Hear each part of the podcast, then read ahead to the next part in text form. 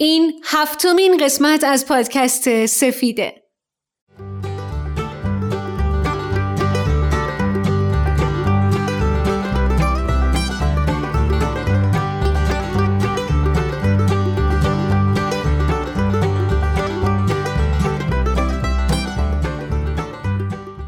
اینجا خبری از کینه توزی و نفرت نیست. ما می‌خوایم فکر قویتر صلح و جایگزین فکر ضعیفتر جنگ کنیم.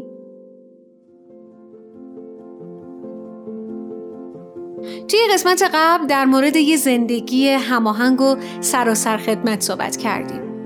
اینکه اگه خدمت و کمک به دیگران و محور و تکیهگاه زندگیمون قرار بدیم بر تمامی وجوه زندگیمون تاثیر می‌ذاره و می‌تونیم زندگی و مثل یه کل منسجم نگاه کنیم. پیشنهاد می‌کنم اول قسمت ششم رو بشنوین بعد قسمت هفتم چون مفاهیم این دو قسمت به هم مرتبطه و به درک ما کمک می‌کنه.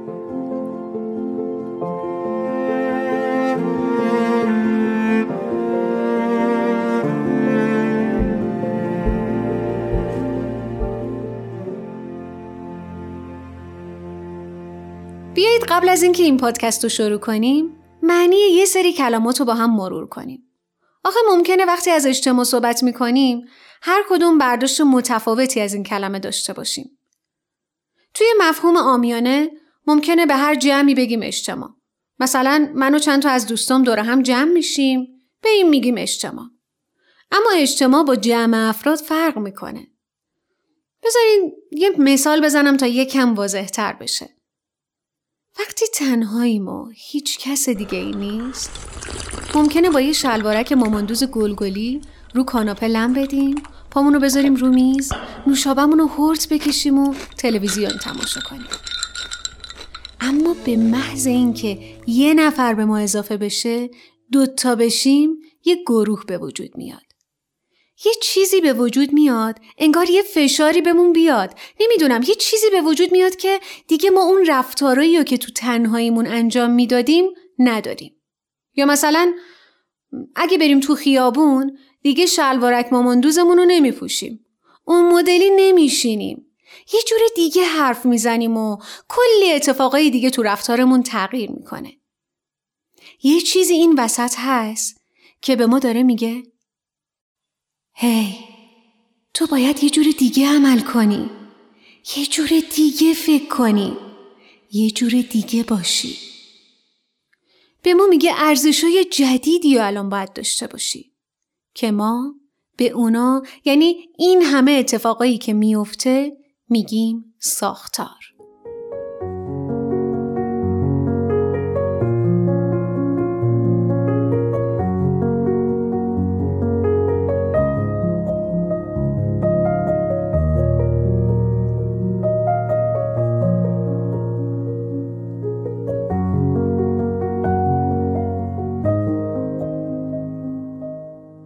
ساختار ویژگی اصلی اجتماعه. چیزیه که اجتماع از فرد جدا می‌کنه. ما تقریبا به هر ویژگی که یک گروهی از آدما دارن می‌تونیم بگیم ساختار. روابط و مناسبات ثابت و نسبتا پایداری که بین افراد یا گروه های اجتماعی وجود داره یه مجموعی از ارزش ها و هنجارهای فرهنگی رو به وجود میاره که در واقع اینا جزئی از ساختار اجتماعه. وقتی میگیم اجتماع باید تغییر کنه منظورمون ساختارای اجتماعی که باید تغییر کنه. از قوانین نوشته شده و نوشته نشده گرفته تا فرهنگ، ارزشها، هنجارها و کلی چیزای دیگه. ما چه بخوایم چه نخوایم ساختارا روی ما تاثیر می‌ذاره. رفتار ما رو شکل میده. رفتار ما رو توی گروه متفاوت می‌کنه. اون دیگه من نیستم توی اون گروه. ماییم مایی که یه ویژگی جمعی داریم.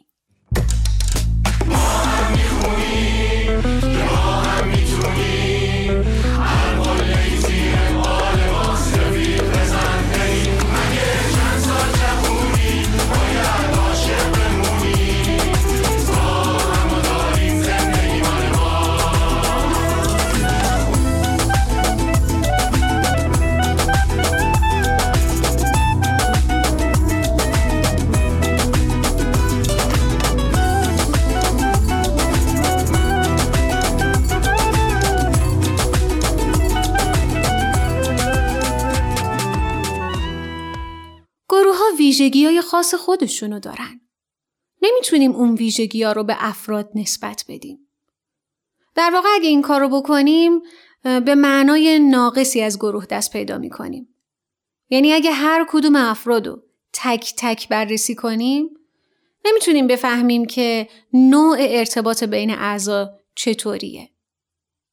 حالا که ساختارا اینقدر روی رفتار ما تاثیر می‌ذارن برای اینکه به توسعه اجتماعی اقتصادی برسیم فرد و اجتماع باید با هم رشد کنن و تغییر کنن. چون فرد و ساختارهای اجتماعی رابطهشون متقابله. ممکنه توی ذهنمون توسعه رو فقط مربوط به مناطق محروم بدونیم. ولی تغییر فرد و ساختارهای اجتماعش متعلق به همه جامعه است. داستان حسام رو میشنویم که چطور با دوستاش در جهت رشد فرهنگی جامعهشون تلاش کردن.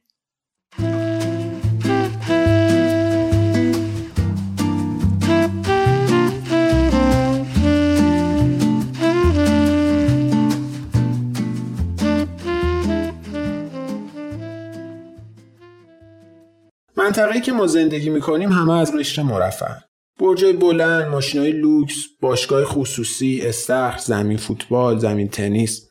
یه سالن هم داریم که خب برای مناسبت های مختلفه و جلسات مجموعه اونجا برگزار میشه. چند هفته پیش با یه سری از دوستام داشتیم در مورد جامعه سازی و توسعه اجتماعیمون حرف می‌زدیم. من گفتم فکر نمی کنم منطقه ما نیازی به توسعه داشته باشه. چطور؟ خب همه از قشر مرفن. چه احتیاجی به اقدامات اجتماعیه؟ به نظرت کتاب خوندن و فرهنگ کتاب خونی جا انداختن ربطی به رفاه مالی داره؟ یا اینکه تفکیک زباله کنن و به محیط زیستشون اهمیت بدن؟ چه خوب گفتی. آره تو این دنیا که همه رفتیم سمت مصرف گرایی خیلی به محیط زیست آسیب می‌رسه. یه بحران جهانیه. اصلا ربطی به این نداره که چقدر مرفهیم. خب راستش اینجوری بهش نگاه نکرده بودم. هر وقت اسم توسعه میومد فکرم می‌رفت سمت کمک کردن مالی و غذایی به یه سری کشورهایی مثل آفریقا و آموزش بهداشت فردی و سواد آموزی و نمی‌دونم با خودم می‌گفتم خب قشر مرفه که به اینا احتیاج آره خب همه که گفتی کارهای اجتماعی هن ولی داشتن محبت روحیه خدمت کمک کردن به دیگران و داشتن حس وحدت بین بشر یا همین ترویج تصاوی زن و مرد همه اینا هم جزو کارهای اجتماعی دیگه که باعث میشه افراد به جامعهشون خدمت کنن و همین باعث ساختارهای اجتماعشون هم تغییر کنه. راست میگی. اینطوری یه فرهنگ همدلی و همکاری توی ساختار جامعه جا میافته. می‌دونی فکر می‌کنم باید ببینیم نیازهای هر جامعه چیه. مثلا همینجوری که گفتی تو آفریقا شاید بیشترین نیازشون همون کمک های مالی و سواد باشه. ولی تو منطقه ما مثلا نیازشون تربیت روحانی بچه ها باشه. آره راست میگیم دیدین چقدر بچه و نوجوان داریم؟ اینا نسل آینده رو شکل میدن و فکر کن مثلا چقدر خوب می‌شد اگه به کتاب خوندن علاقه مند می‌شدن هان بچه نظرتون چیه کتابخونه سیار را بندازیم؟ کتابخونه سیار دیگه چیه؟ حسام خب اسمش روشه دیگه سیار یعنی یه مکان مشخص مثل کتابخونه نداره اینجوریه که میریم دم در خونه ها بعد اونایی که دوست دارن عضو کتابخونه بشن و ثبت نام می‌کنیم. بعد هر هفته میریم دم در خونهایی که ثبت نام کردن و براشون کتاب می‌بریم. جالب نشنیده بودم. منم کلی کتاب بلا استفاده دارم می‌تونم با خودم بیارمشون خب لاقل اونا که مورد استفاده است و بیار بلا استفاده به درد نمی‌خوره تازه کتاب بچگی من مامانم نگه داشته اونا هم می‌تونم واسه خب خوبه. آقا من کتاب ندارم. ولی یه فکری به نظرم رسید. می‌تونیم از دوستا آشنامون بخوایم که کتاب بمون اهدا کنن. فکر خوبیه. حسام از خود خانوادهایی که عضو میشنم می‌تونیم بخوایم کتاب اهدا کنن. آره. کم کم داره از کار توسعه و منطقهمون خوشم میاد.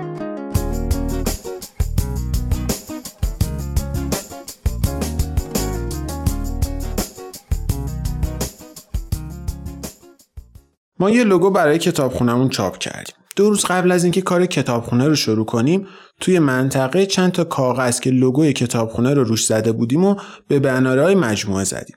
روی این کاغذها نوشته بودیم کتابخانه سیار چیست. دم در خونه رفتیم و بعضی حتی در رومون باز نکردن یا حتی مثلا بعضی آیفون رو وسط حرفامون قطع می‌کردن. اما بعضی دیگه هم خب با روی باز ازمون استقبال کردن و کلی هم تشویقمون کردن. یه سری هم که نگران می‌شدن میپرسیدن شما از کدوم ارگانید و از اینجور حرفا. ما می‌گفتیم از ارگان خاصی نیستیم. خونمون همینجاست.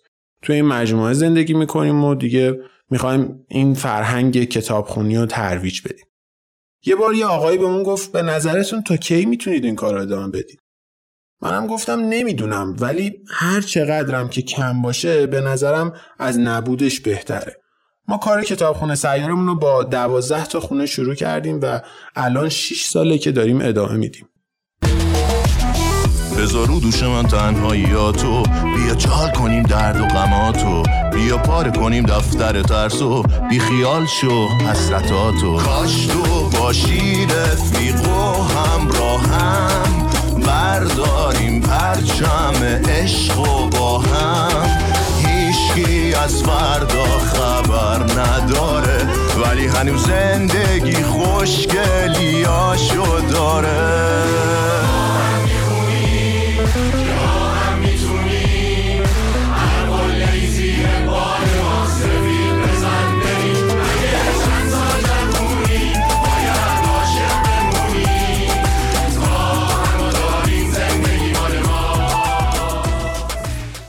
دوستاش حدوداً 6 سالی میشه که هر هفته توی یه روز خاص کتابخونه سیار داشتن. منظم بودن و متمرکز بودن یعنی یه کاری مثل این. به نظرتون اگه فقط یه بار می‌رفتن دم در خونه ها و از کتابخونه سیار می‌گفتن اتفاقی میافتاد؟ تغییری ایجاد می‌شد؟ مثل هر کار دیگه ای که احتیاج به توجه و استمرار داره، کار توسعه هم همینطوره. ممکنه شما با توجه به اولویتاتون و نیازایی که دارین بیشتر یا کمتر وقت بذارین. ولی مهم اینه که اگه می‌خوایم جهانمون رو توسعه بدیم براش وقت بذاریم. حتی اگه یه ساعت در هفته باشه یا یه ساعت در ماه. منظم بودن یعنی ریتمش حفظ بشه.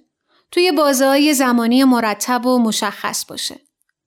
البته اگه بیشتر وقت بذاریم تاثیر بیشتر و سریعتری هم می‌گیریم. Thank you.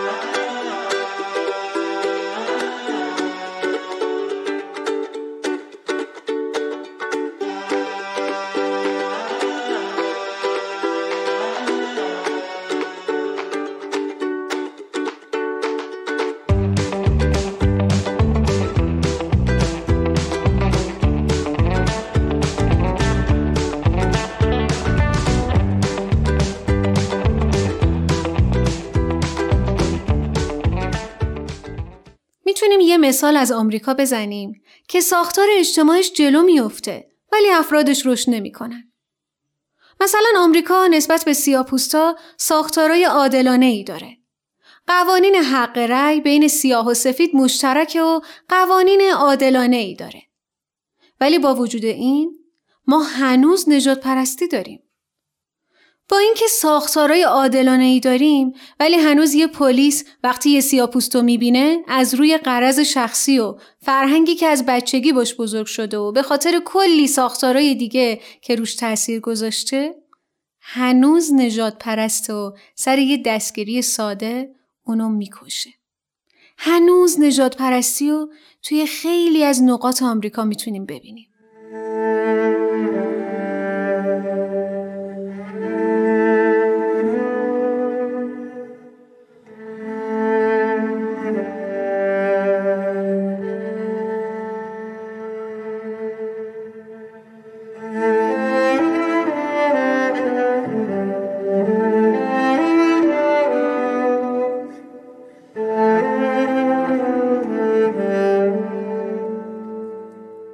مثال برعکسش هجاب توی بعضی از کشورهای.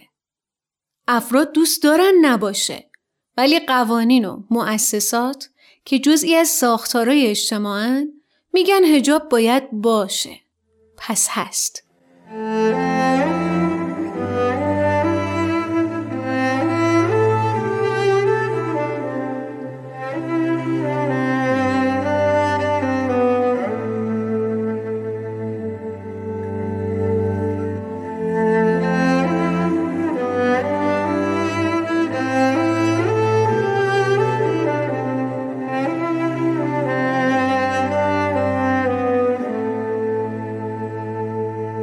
نمی‌تونیم قلب انسان رو از محیط اطرافش جدا کنیم و بگیم وقتی یکی از اونا اصلاح شد همه چیز اصلاح میشه.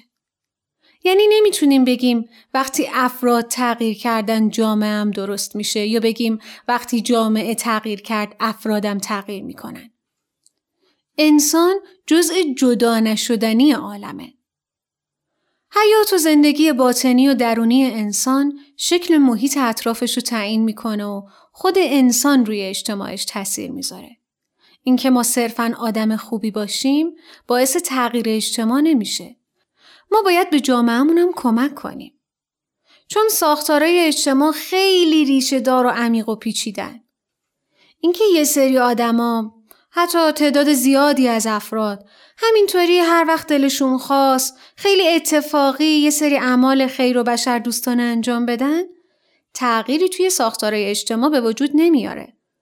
صرفا باعث میشه آدم خوبی باشن، خوشحال باشیم، طرف مقابل رو خوشحال کنیم.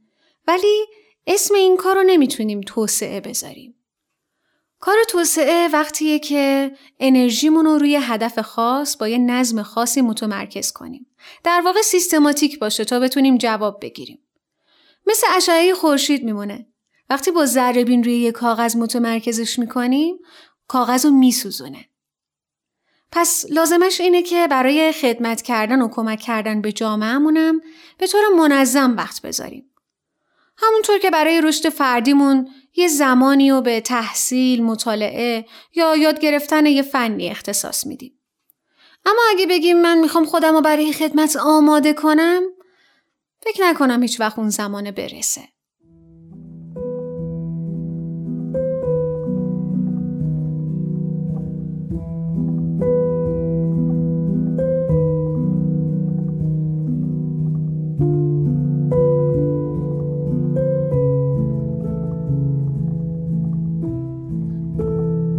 اوقات پیش میاد که فقط به منفعت خودمون فکر کنیم. سعی کنیم اون چیزی که به ضررمونه رو از خودمون دور کنیم و به فکر آسایش و شادی خودمون باشیم. حتی ممکنه آرزو کنیم تنها باشیم. توی ثروت و راحتی و بزرگی از بقیه بهترم باشیم.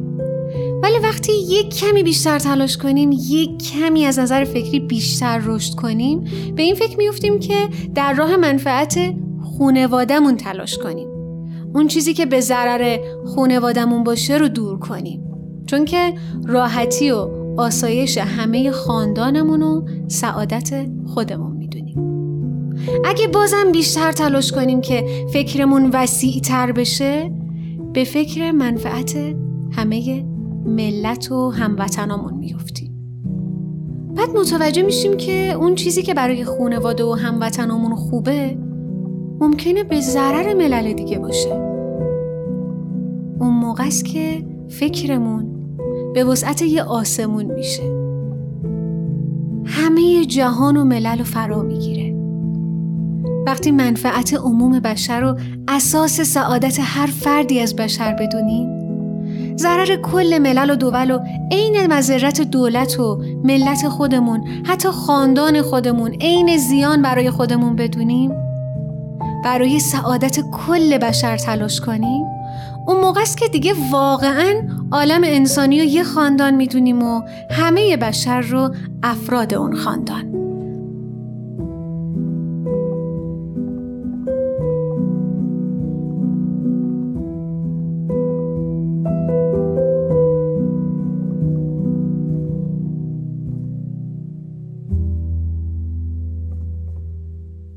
تهیه شده در پرژین بی ام ایس.